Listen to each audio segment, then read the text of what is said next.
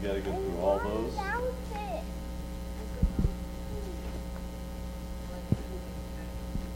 There's got to be an easier way, I would think.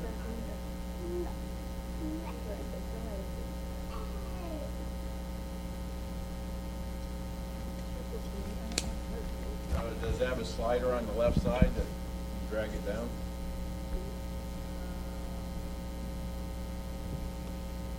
Or you just use the wheel and scroll from?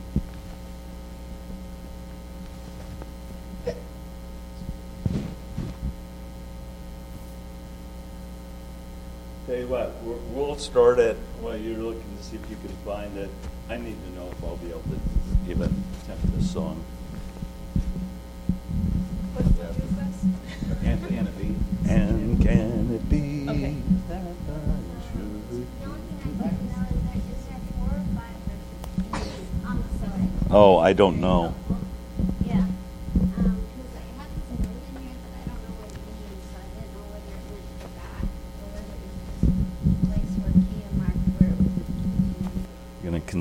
Study in this great uh, letter that's all about the gospel, that is the power of God for salvation to everyone who believes, to the Jew first and then to the Greek.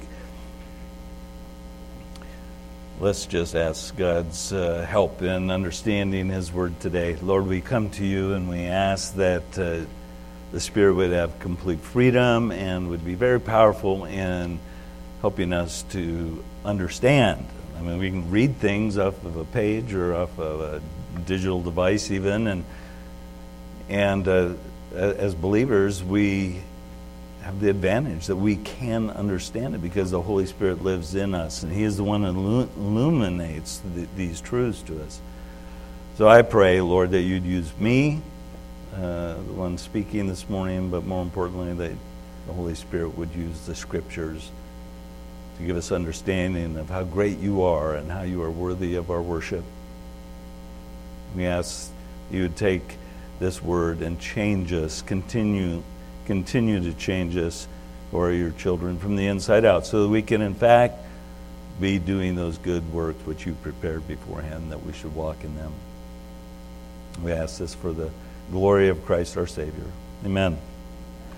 So, Pastor Tom was just referring to uh, what he had read out of Ephesians 2. Those first 10 verses are, are very deep, very wonderful. And then he just happened to mention uh, verse 11 and following about those who were far off being brought near. And, and it is so true. We were far off, and God brought us near. But Ephesians 2:11 through the end of the the chapter and even continuing on in chapter 3 is Paul's explanation to that church of how God took people who were Jewish and Gentiles and brought them together into one people group through the gospel of Jesus Christ. I'll read that again. Therefore, remember that at one time you Gentiles in the flesh called the uncircumcision by what is called the circumcision. So Gentiles versus Jews, which is made in the flesh by human hands, circumcision was. Remember that you were at that time separate from Christ, alienated from the commonwealth of Israel, and the strangers to the covenants and the promise, having no hope and without God in the world. But now in Christ Jesus, you were once far off, been brought near by the blood of Christ. So it's very similar to what we're seeing in Romans chapter 9 through 11, where Paul is vindicating God's dealings with the Jews and the Gentiles. He's been explaining the, the gospel in detail, uh, explaining that we, we needed the, the gospel because that's how we get right with God. That's how we get the righteousness of God. And we need it because we're condemned sinners. Every, every single person is born that way. They come into this world separated and far off from God. They need to be declared righteous. Now, God is also making us righteous, but He declares us righteous the moment that we put our faith in Jesus Christ. And we have peace with Him through faith in Jesus Christ. Then begins to set us apart from our sin and unto Himself for His glory and His purposes, that we would walk in the good works that He prepared beforehand that we sh- should walk in. And he did that by changing our standing from being dead in sin to, to being dead to sin and no longer having power over us.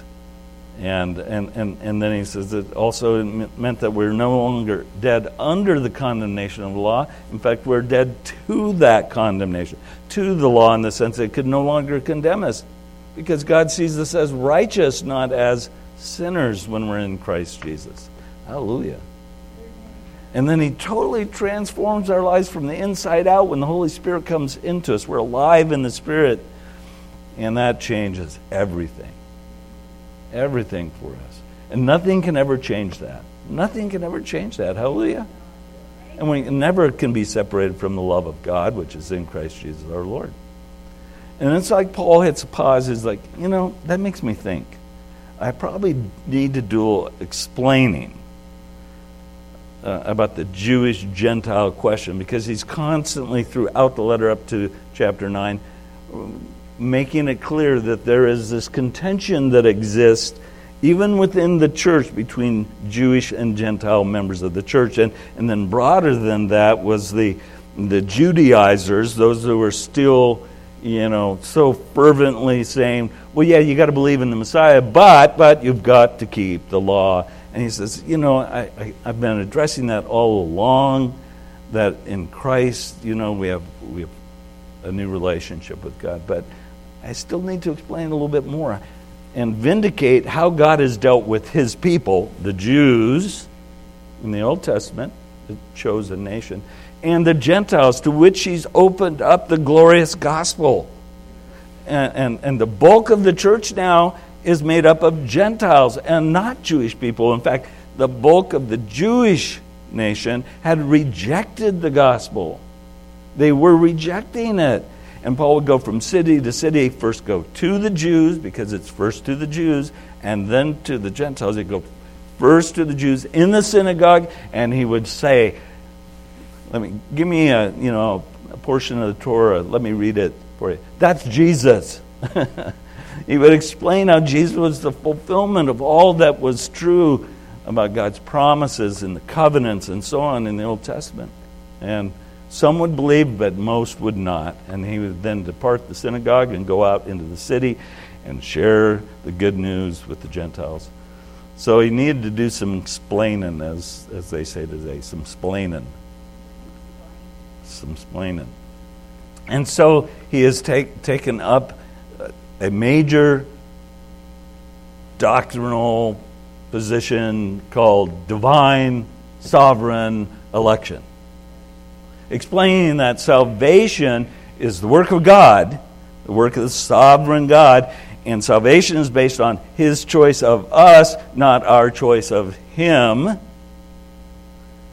And and and then he's like, but I need to make sure that the Jewish people understand where I'm coming from. I'm not the enemy of Israel. I'm their kinsman, their brother. I long for them to come to know Christ. They had so many privileges and benefits. It's like it didn't guarantee them anything. It didn't cause them to be right with God. They, they thought it did, but it didn't. And so is, is, he started out with kind of like, let's go back to, to Abraham and Abraham t- had two sons by two different women. One was the son of promise, and the other was the son of the flesh. Isaac was the son of promise that God miraculously brought about when Abraham and Sarah were both too old to have children. Ishmael, who had been born first 13 years earlier, was the, the son born to Hagar, Sarah's maidservant. And it was their attempt to fulfill God's promise, not God's plan. They had attempted to bring it about. It's like, I got to have a, you know, a son, and all this is going to come to, and then thought, well, maybe it will be, you know, through Hagar, the maidservant. We'll just count him as Abraham's son. God said, no, no, it's not through Ishmael, it's through Isaac. And further than that, you know, Isaac got married and and he had two sons. They were twins. Esau and Jacob. Esau was born first and Jacob second, right afterwards. And, and God said, It wasn't through Esau, it's through Jacob. And the point that he's making in, in the first verses in chapter 9 is a God's sovereign choice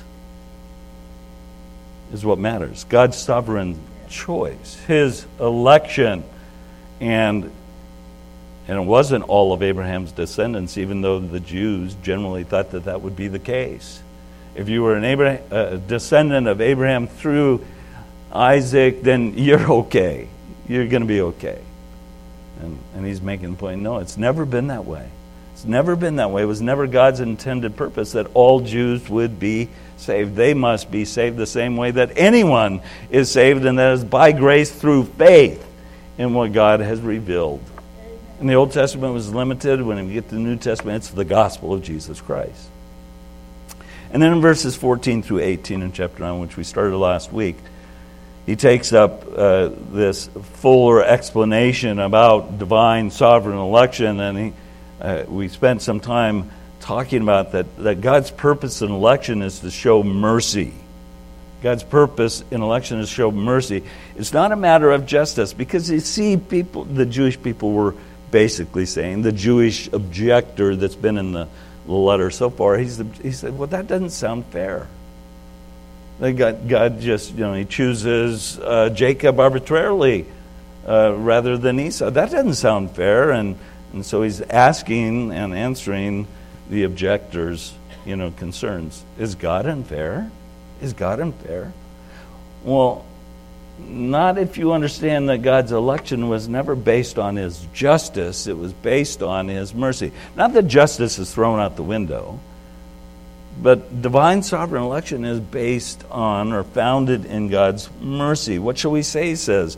Is there injustice with God? By no means. By no means. And then he what he does is he more fully explains that with a principle and then an inference from that principle and an illustration of the principle. And then in verse 18 he gives the final conclusion to that.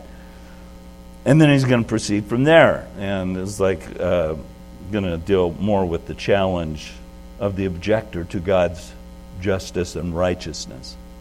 So that, that's where we're headed that's where we've been and where we're headed so we, we're really on this idea that the principle as we talked about last week is principle is election is founded in god's mercy right it's founded in god's mercy for he says to moses i will have mercy not justice I'll have mercy on whom I'll have mercy, and I'll have compassion on whom I will have compassion. So the principle of election, again, is founded on God's. This half understands that. I'm not sure about this half. God's election is founded in His. There you go. Thank you. Interactive this morning, okay? Interactive. Let's move to the inference. The inference that comes from that principle that election is founded in God's mercy. The inference is election does not depend on human volition. It does not depend on human volition. He states it this way in verse 16.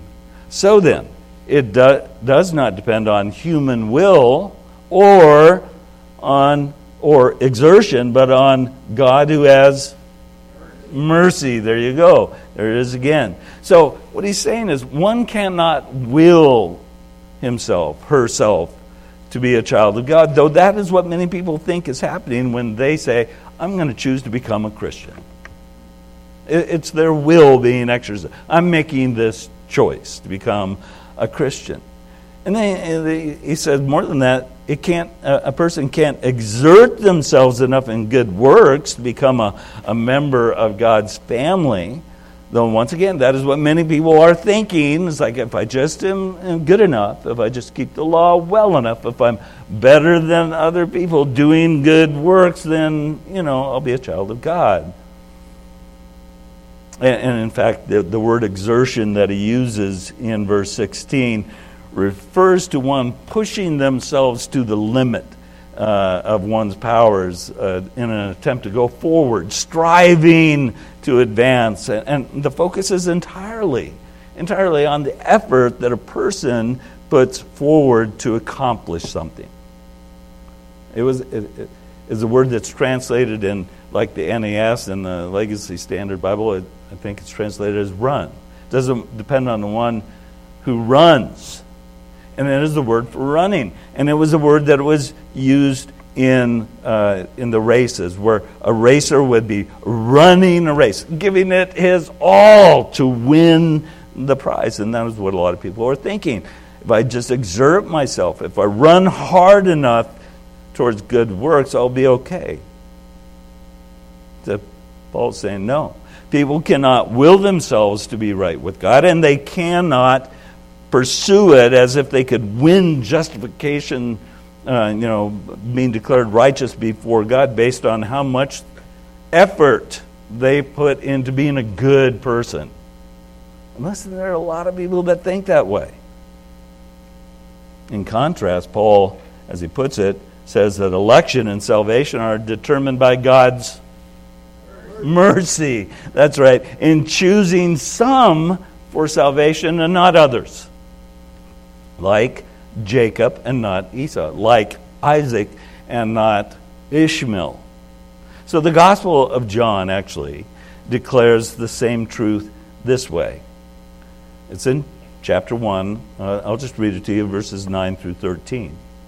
The true light, which is a reference to Christ, which gives light to everyone, was coming into the world. He was in the world, and the world was made through him. He's the creator God, yet the world did not know him. And then it says, He came to His own, His own things, His own creation. It's in the neuter. And, and His own people, His own people, it's referring to the nation of Israel here, His own people did not receive Him. If you've read the Gospels, you know that. They rejected Him and they crucified Him. But to all who did receive Him, who believed in His name, he gave the right or authority to become children of God who were born not of blood. It's not passed down from parent to child, nor of the will of the flesh. I can will myself be good enough. I can do it. I can do it. Yes, I can. I'm that little train going up that hill. I can make it. No, it's not by the will of flesh, nor the will of man It isn't based on man's choice, but of God. It's the same point Paul is making here that divine sovereign election is founded in God's mercy, not dependent upon human volition, either the will of man or how much effort they put into being good.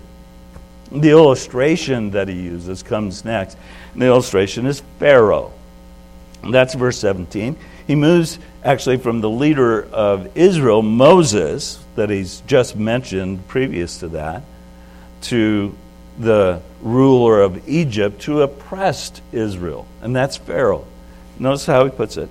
So, for the scripture says to Pharaoh, For this purpose I have raised you up, that I might show my power in you, and that my name might be proclaimed in all the earth. That's taken out of Exodus.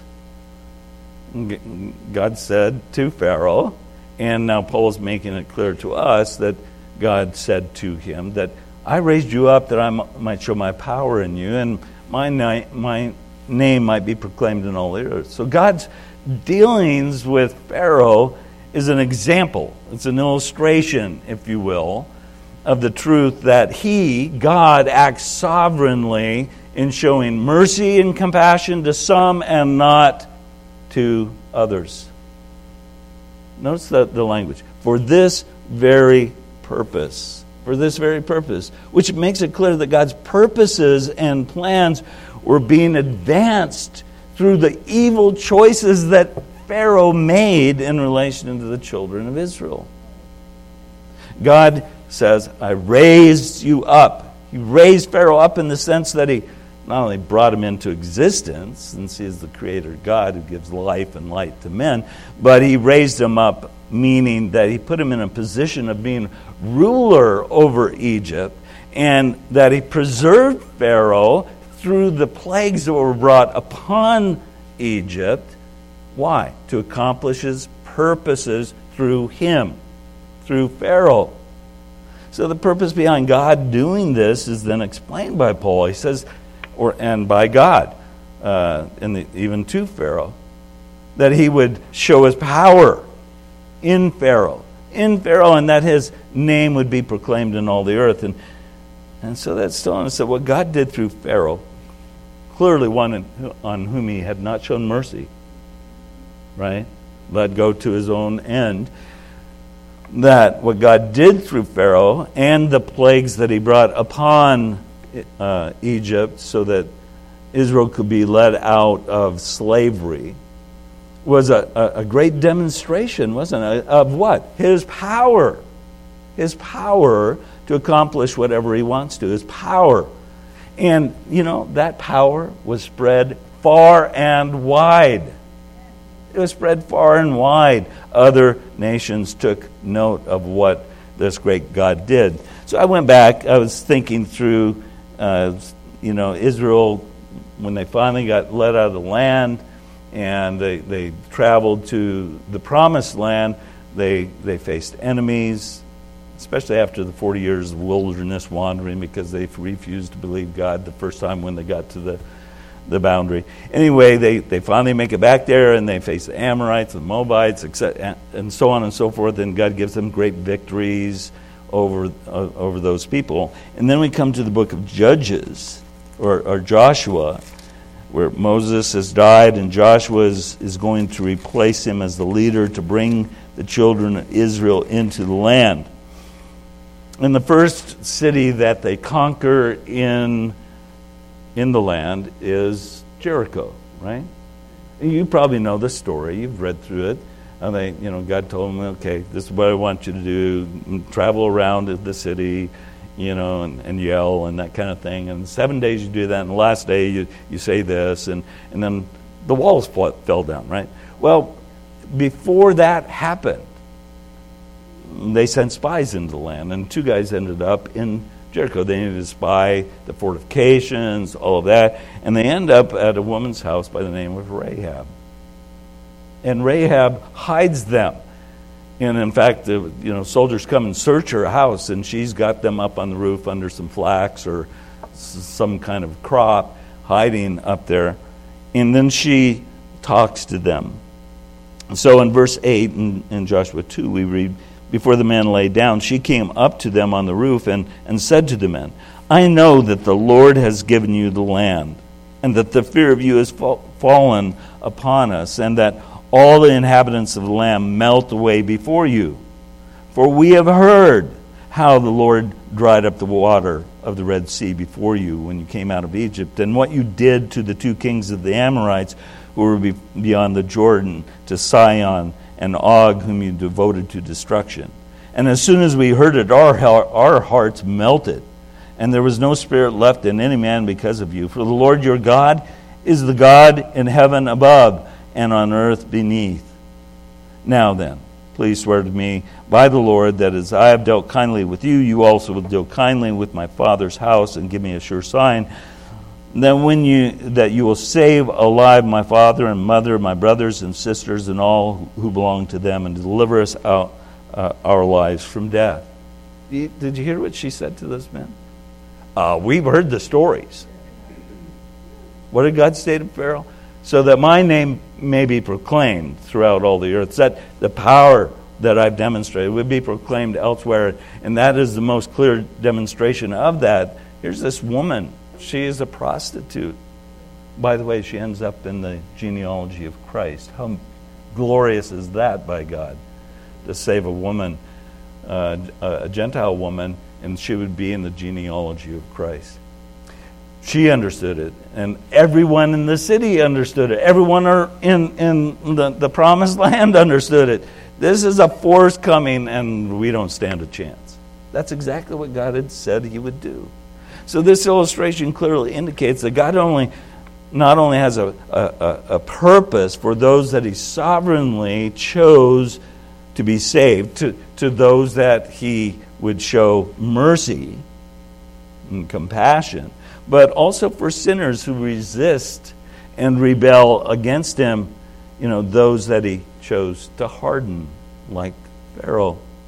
And this is similar to Proverbs 16:4, which says this The Lord has made everything for its purpose, even the wicked for the day of trouble.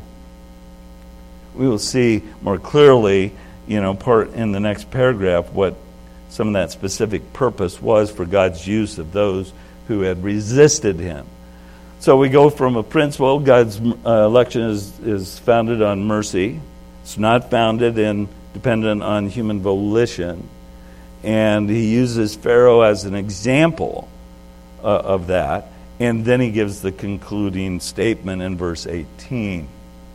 And there we read, so then he has mercy on whomever he wills, and he hardens whomever he wills.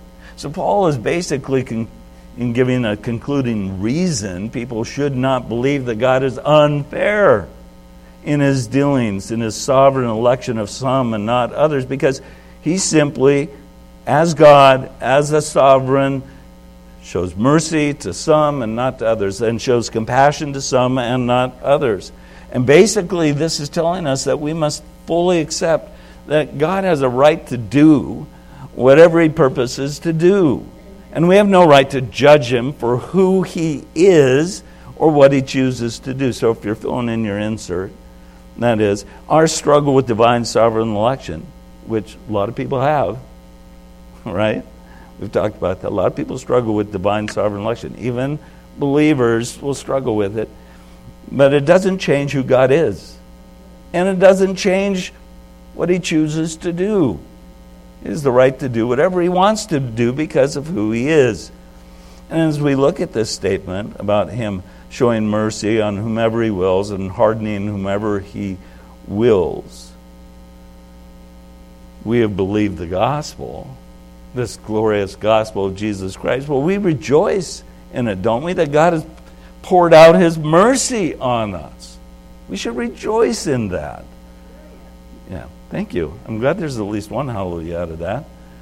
We should rejoice in that. Rejoice. Rejoice, as we were singing earlier, that God willed to pour out his mercy on us. And he called us to believe in his Son. He drew us to repentance and faith in Jesus Christ.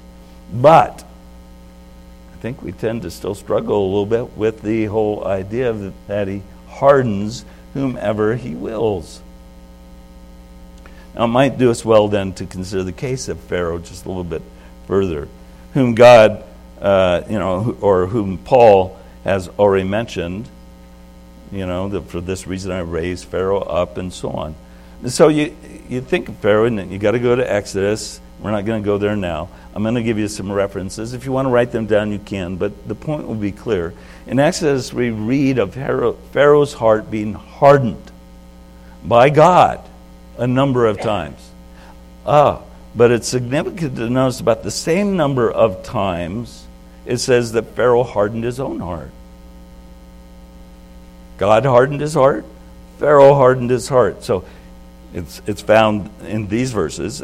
Uh, you can Write them down or not. It's in Exodus 7 3 and verse 13, verse 14, verse 22. So a number of them in chapter 7. In chapter 8 and verse 15. In chapter 9 and verse 7. Uh, and 12 and 34 and 35. And then in chapter 10 and verse 1 and verse 20 and 27. And then again in 11, chapter 11, verse 10. So, what are we to make of this? Uh, that, you know, God hardened Pharaoh's heart and Pharaoh hardened his own heart. Well, we should understand this uh, in the sense that even if God hardened Pharaoh's heart, it was not disconnected from Pharaoh hardening his own heart. You should get that as you're reading through those verses, as you read through that section of Exodus. God hardened his heart but it was not disconnected to Pharaoh hardening his own heart. So, if we if we were to conclude that you know Pharaoh, well, he only hardened his own heart because you know God hardened his heart first. Understand, God didn't harden the heart of an innocent man. You know, of a neutral creature. Pharaoh was a sinner and an enemy of God. And I'm not sure that we should even conclude that, you know, God did it first and then Pharaoh did it second. It could be that way, but it's not declared that way. But even if that is true, It was not coming from a, a neutral, innocent creature. No, he was a sinner, an enemy of God, and he was born that way. And his, his sin preceded his heart being hardened, both by God and by himself. God's hardening of anyone's heart. Because he has mercy on whomever he wills, and he hardens whomever he wills. So God's, God's hardening of anyone's heart is always preceded by that person's sinfulness and deservedness of God's judgment on them for their sin. Now, we must not make the mistake. Please hear this. We must not make the mistake of thinking that God hardening someone like Pharaoh or anyone else is the same thing as God making a person a sinner. God doesn't make anyone a sinner. He never tempts anyone to sin. He never causes anyone to sin. He doesn't make a person a sinner. Each and every person is born a sinner and chooses to sin. And God only hardens them to use them. To what end? That His power would be proclaimed in all the earth, that His mercy towards those that He has chosen to show mercy could be proclaimed in all the earth. I think of uh, Matthew 13, uh, the parable of the, the sower that Jesus teaches there. And then the disciples come and say, Well, why, why are you talking in you know, parables? It seems like it's confusing people. And listen to Jesus as he explains this. He says, To them, to you it has been given to, to know the secrets of the kingdom of heaven, but to them it has not been given. For to the one who has, more will be given, and he will have an abundance. But from the one who has not, even what he has will be taken away. This is why I speak to them in parables, because seeing they do not see, and hearing they do not hear, nor do they understand. Indeed, in their case, the prophecy of Isaiah is fulfilled that says, so he quotes out of Isaiah, you in chapter 6 of Isaiah, you will indeed hear, but never understand, and you will indeed see, but never perceive. For this people's heart has grown dull, and with their ears they can barely hear, and their eyes they have closed, lest they should see with their eyes, and hear with their ears, and understand with their heart, and turn, and I would heal them. It's the same point. It's like Jesus speaking in parables to hide things from the religious leaders who are already hardened toward him. And yet, it would reveal truth to those on whom he had shown mercy. And, and, and those that resist get harder and harder. You say, well, is that God hardening them? Yes. Is that hardening themselves? Yes. Because hardening is always, uh, you know, connected to what you were born as a sinner, an enemy of God, helpless to do anything about it. You must be shown mercy if you are to become a child of God. And, and so, you know, we get here at the end of verse 18, and Paul says, I, I know that's not all I got to face when it comes to the, the objector. I know what he's going to say. So let's read verse 19 through 29 of Romans 9, this next section, and we'll see what he, he says. You'll say to me then, we're on the back side of your insert, by the way, if you hadn't figured that out yet. You'll say to me then, so who, who will say to him? The objector, right? The objector. You'll say to me then, why does he still find fault? For who can resist his will? But who are you, O man, to answer back to God? Well, what is molded? Uh, will what is molded say to its molder, Why have you made me like this? As the potter no right over the clay to make out of the same lump one vessel for honorable use and another for dishonorable use? What if God, desiring to show his wrath and to make known his power, has endured with much patience vessels of wrath prepared for destruction? in order to make known the riches of his glory for vessels of mercy, which he has prepared beforehand for glory. even us, whom he has called, not from the Jews only, but also from the Gentiles. And indeed, he says in Hosea, Those who were not my people, I will call my people, and her who is not, my, uh, not beloved, I will call beloved. And in the very place it was said to them, You are not my people, there they will be called sons of the living God. And Isaiah cries out concerning Israel. Though the number of the sons of Israel be like sand of the sea, only a remnant of them will be saved. For the Lord will carry out his sentence upon the earth fully and without delay. And as Isaiah predicted, if the Lord of hosts had not left us offspring, we would have been like Sodom and become like Gomorrah. So, what we see in these verses is a challenge to God's fairness, a challenge of God's justice, his righteousness. So Paul moves from the objector asking a question Is that fair? You know, I, I, hear what you're saying, Paul, and I, I think I've got the right premise. And then Paul basically says, But you got the wrong conclusion to it right? A question's asked, you got the right premise, wrong conclusion. He moves from the one asking a question to accusations made against God's justice and righteousness. That's, that's a, a, a flow change. It's a harsher thing that is going on here. And then the apostle actually anticipates the objector's response to what he, he has said regarding God's, God showing mercy to whomever he, who, whoever he wills and, and hardening whomever he wills. And, and you see that when he says that. You, you will say to me then. So the objector essentially concludes that if what Paul has said is true, then God has no right to hold anyone to account for their sin because no one can resist the sovereign will of God. That's what they are basically accusing God of. That's not right.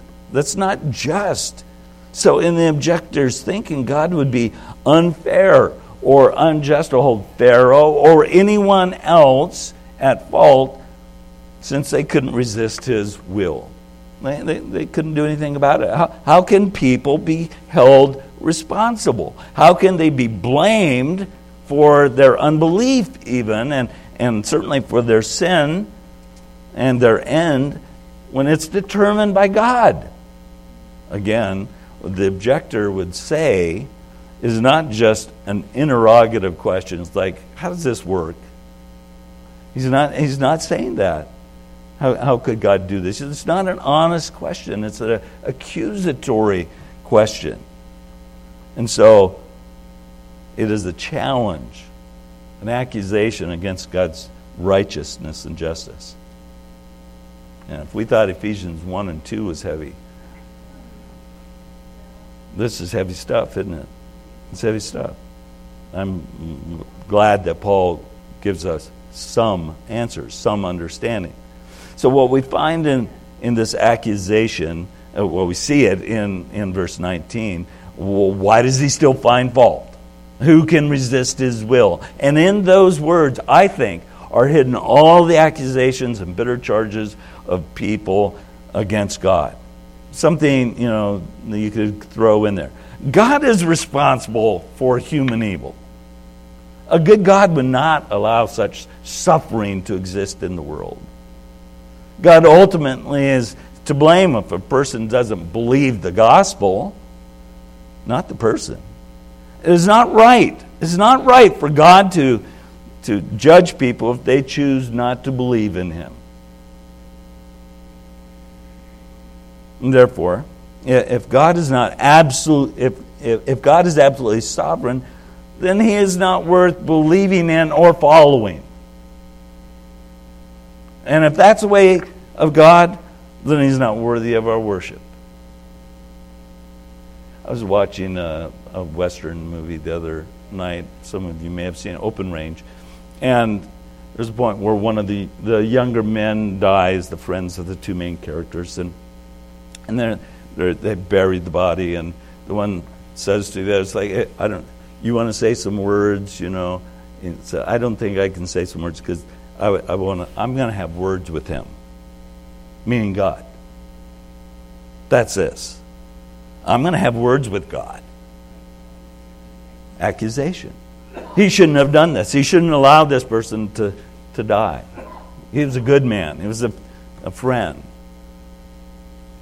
And that is that kind of idea that's being expressed. So, what do we do then with this truth of God's, you know, sovereign, divine election? This essential truth about God's nature, because that's what it is.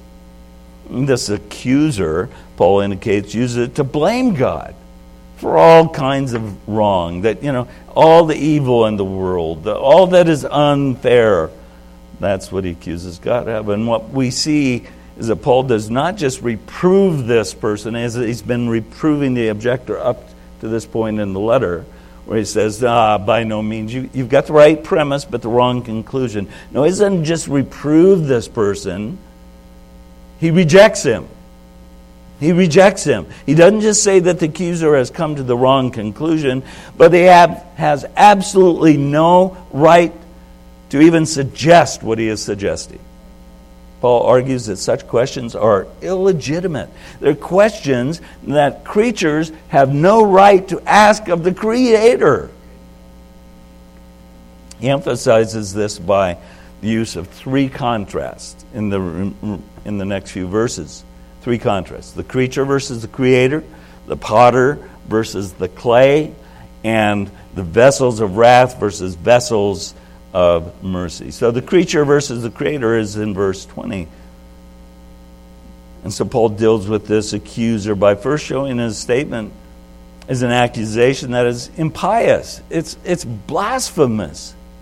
He says, But who are you, O man, to answer back to God? And, and with that statement, he puts the accuser in his place. Understand that's what he's doing.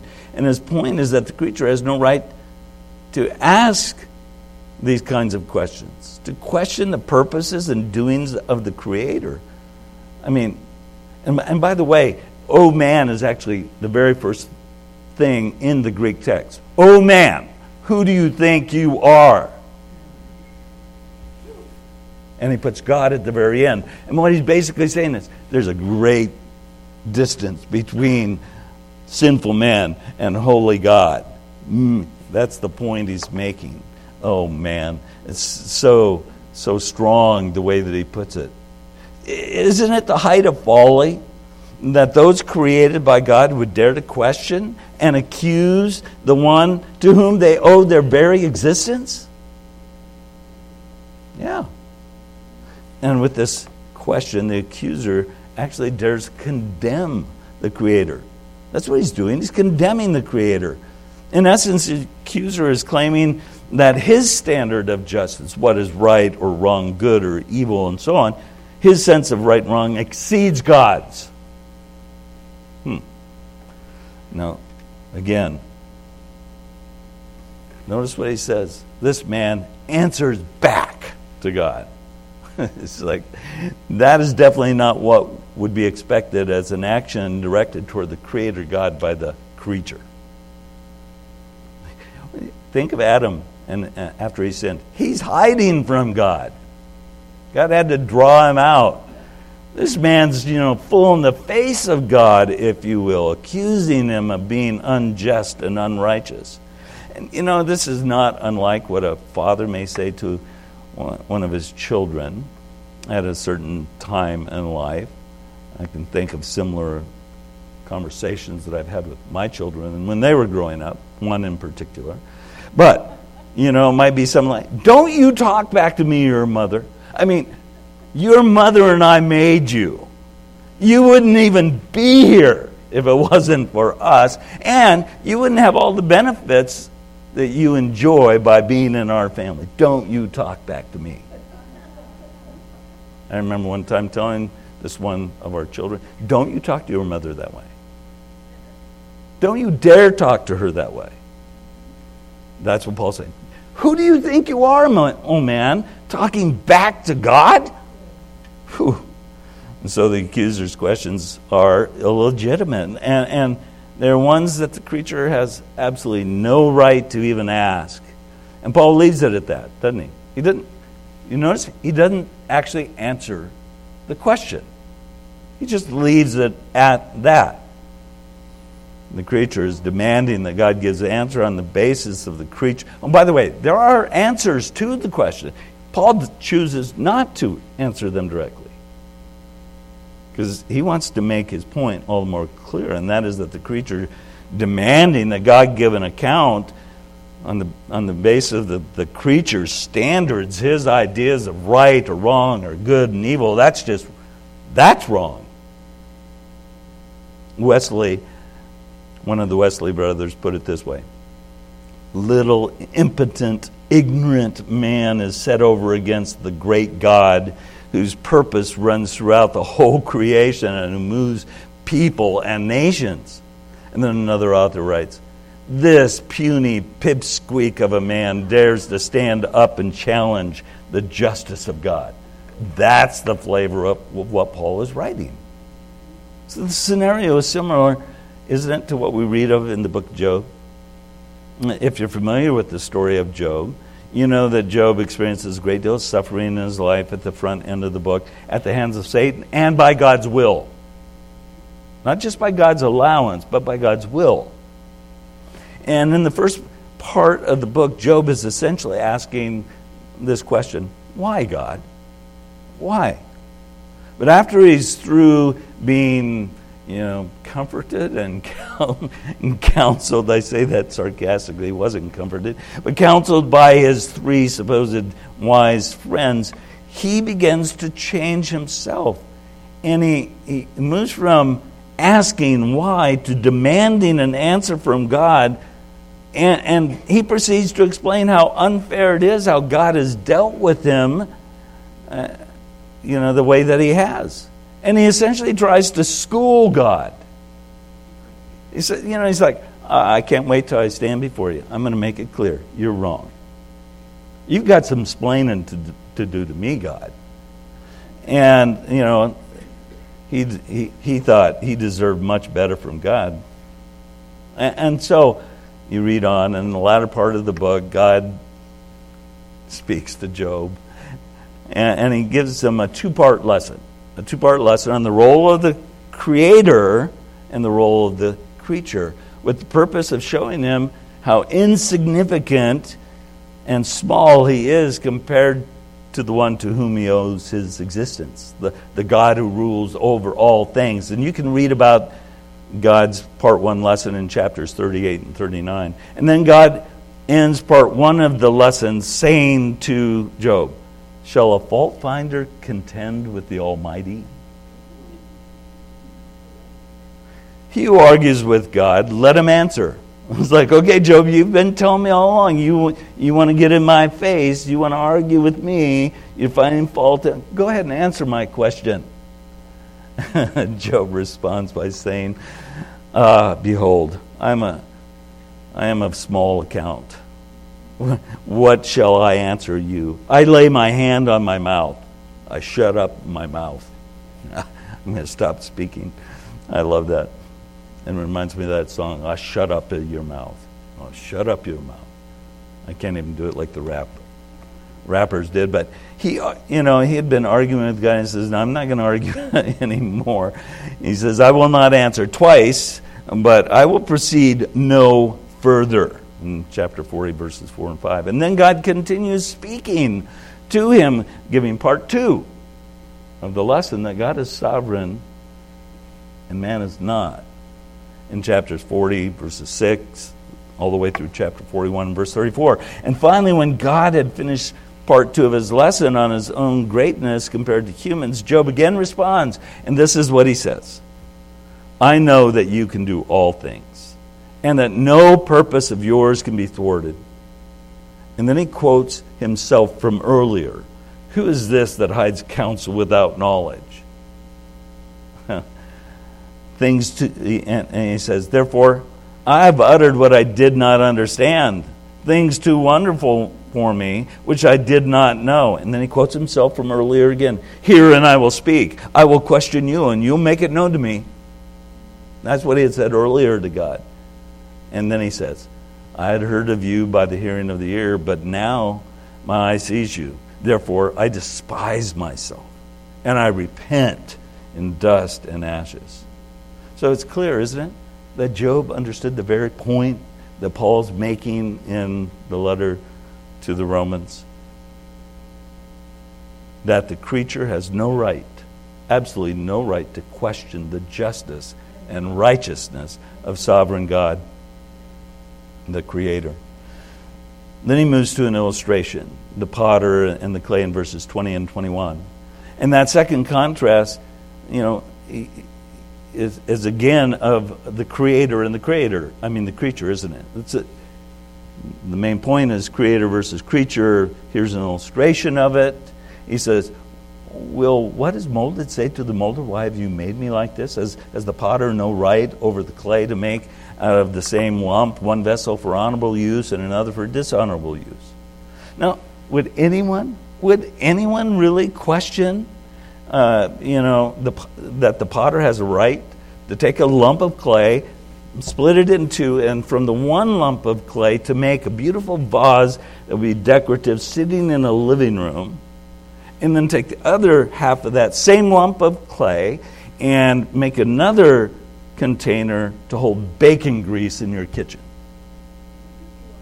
And that's what he basically means by honorable and dishonorable. He's not talking about sin and righteousness. He's talking about the use of these vessels, right? These vessels that are, you know, descriptive of, of people.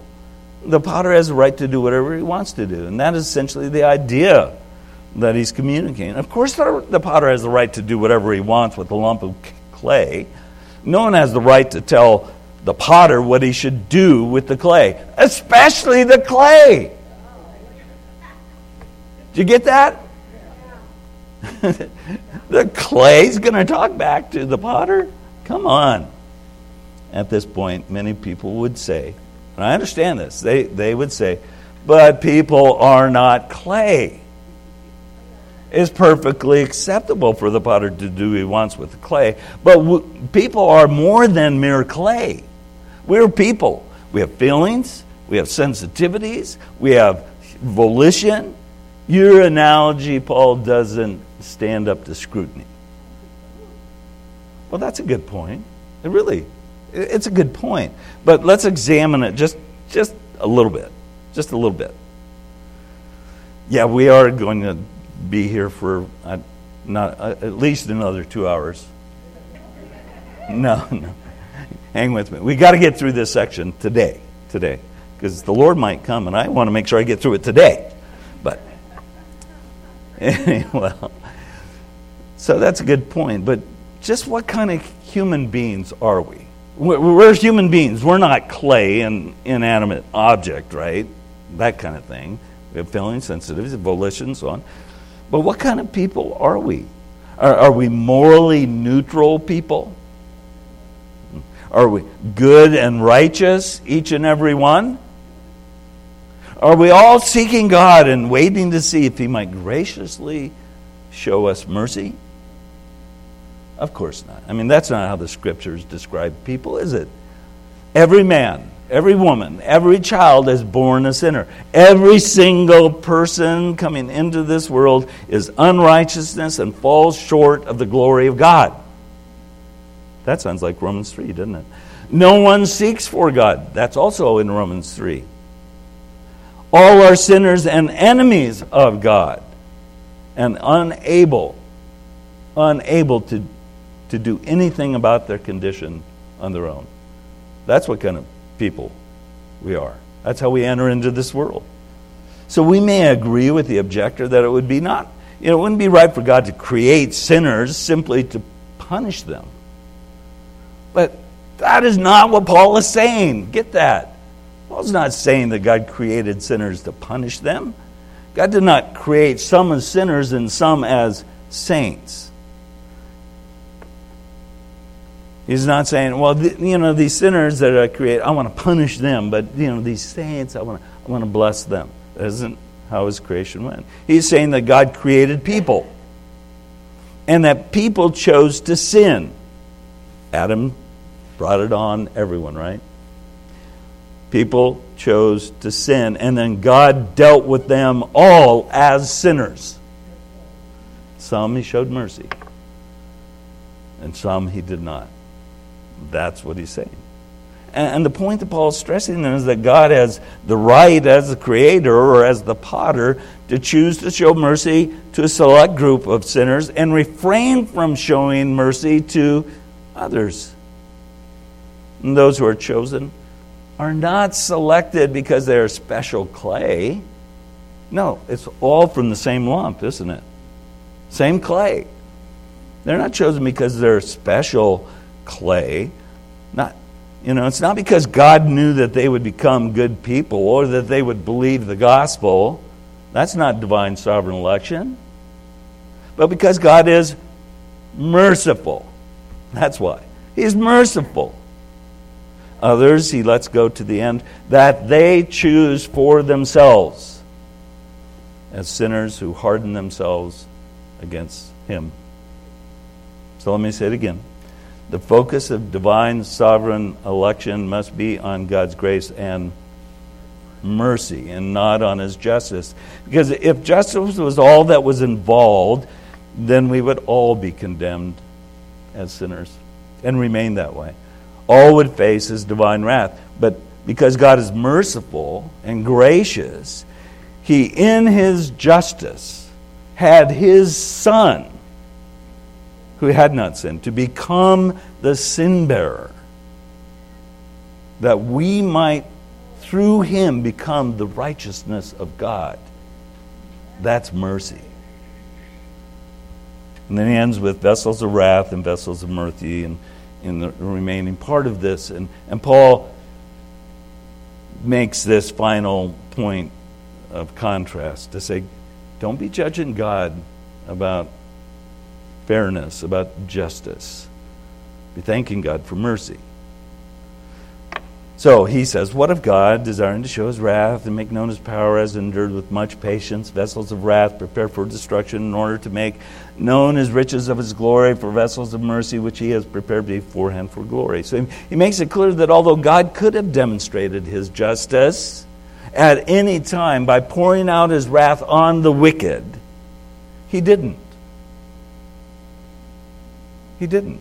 He, he endured with much patience, it says, these vessels of wrath prepared for destruction. And in order to make the abundance of the riches of his grace and mercy known to those who are vessels on whom he has shown mercy, those that he's prepared for glory. And I'm, I'm quite certain that all of us have wondered at times why hasn't God why hasn't God poured out his wrath in clear and demonstrable ways on this, you know, sinful culture in which we live? Ah, people have been asking that throughout the history of nations. But we, I think people are asking that too. Why isn't God just dealing with all these, you know, messed up politicians and these evil judges and you know, the screwed up way that people are thinking about sex and gender and, you know, green energy. Oh, why didn't God just judge them? You know, it's like, it's like we want that to happen. We're, we're unsure why God hasn't already shown himself in judgment. But consider, consider how God over millennium, not just the last two, but throughout human history, those millenniums, millennia, I guess would be the plural, has withheld, has withheld his righteous indignation and put up with the snarling, nasty, blasphemous, um, the accusing remarks of people, and he lets them continue to pour out their hatred toward him. He endures listening to the cheap and shoddy and vulgar things that people say about him. He's allowed them to treat him with disdain, hostility, and abuse. Think of Jesus hanging on the cross and never doing what we might expect that he would do judge them. But rather, he is patiently enduring, waiting a coming day. Waiting for a coming day. Why does he not act then? Why does he patiently endure such hostility? He, he does so with one purpose in mind with one purpose in mind that he might be glorified by making known the riches of his grace and mercy on those people that he has chosen and prepared for glory. Now, it should probably be pointed out that there is a certain amount of disagreement about who it is that prepared these vessels of wrath for destruction. Some conclude it was God, that he predestined some people to damnation, to receive his wrath and spend forever away from him his glory in the lake of fire. Uh, others conclude that it was Satan who is responsible for their condition and their end. And still others understand that it's the people themselves who are responsible for their end. Now, what I'm going to say next is it's a little, little, little deep. Got some grammar things in it. So I would encourage you, you don't have to try to write all this down, but you might want to go back and listen to it again to get this. So the text itself isn't actually clear on this matter, but there are several things that should be noticed in, in this. First, God is not mentioned as the subject or the agent or, or the cause of the condition and end of the vessels of wrath prepared for destruction, where he is specifically identified as the agent or cause, the one who prepares people, vessels of mercy, for glory. So it doesn't say that regarding the vessels of wrath. It just declares that there are vessels of wrath prepared for destruction. But he is specifically identified as the subject of the sentence dealing with the vessels of uh, mercy prepared for glory. Second, the, the participle in verse 22, translated as prepared, prepared, you know, vessels of wrath prepared, it's written in the middle voice. It's like, there you go. We have this in English. this isn't above us. This isn't just a Greek thing. We have active, middle, passive voice. Active, I did something. Middle, I did it to myself. Passive, someone did something to me. Right? That's pretty clear, isn't it? It's written in the middle passive voice. I think it's the middle voice, suggesting that the translation would be better as like self prepared for, for wrath. It would indicate that those people are responsible themselves. While in verse 23, it is different. there's the verb there, not a participle. It's a verb, has prepared, and it's in the active voice. Active voice indicating that it's God who is the subject uh, of the vessels of uh, mercy prepared for glory. That getting it? You want to get it. I, I know you want to get it. I, it's so important to get. Third, the two words translated prepared. You say, well, what are you talking? Well, there are two words translated prepared in these verses. While they're the same in English, they're not in Greek. They come from two different Greek words.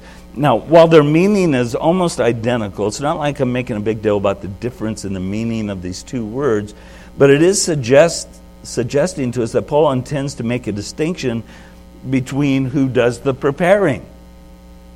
On the one hand, the vessels self prepared for destruction, on the other hand, the vessels that God prepared for glory. And then lastly, there's no beforehand in verse 22 regarding the vessels prepared for destruction.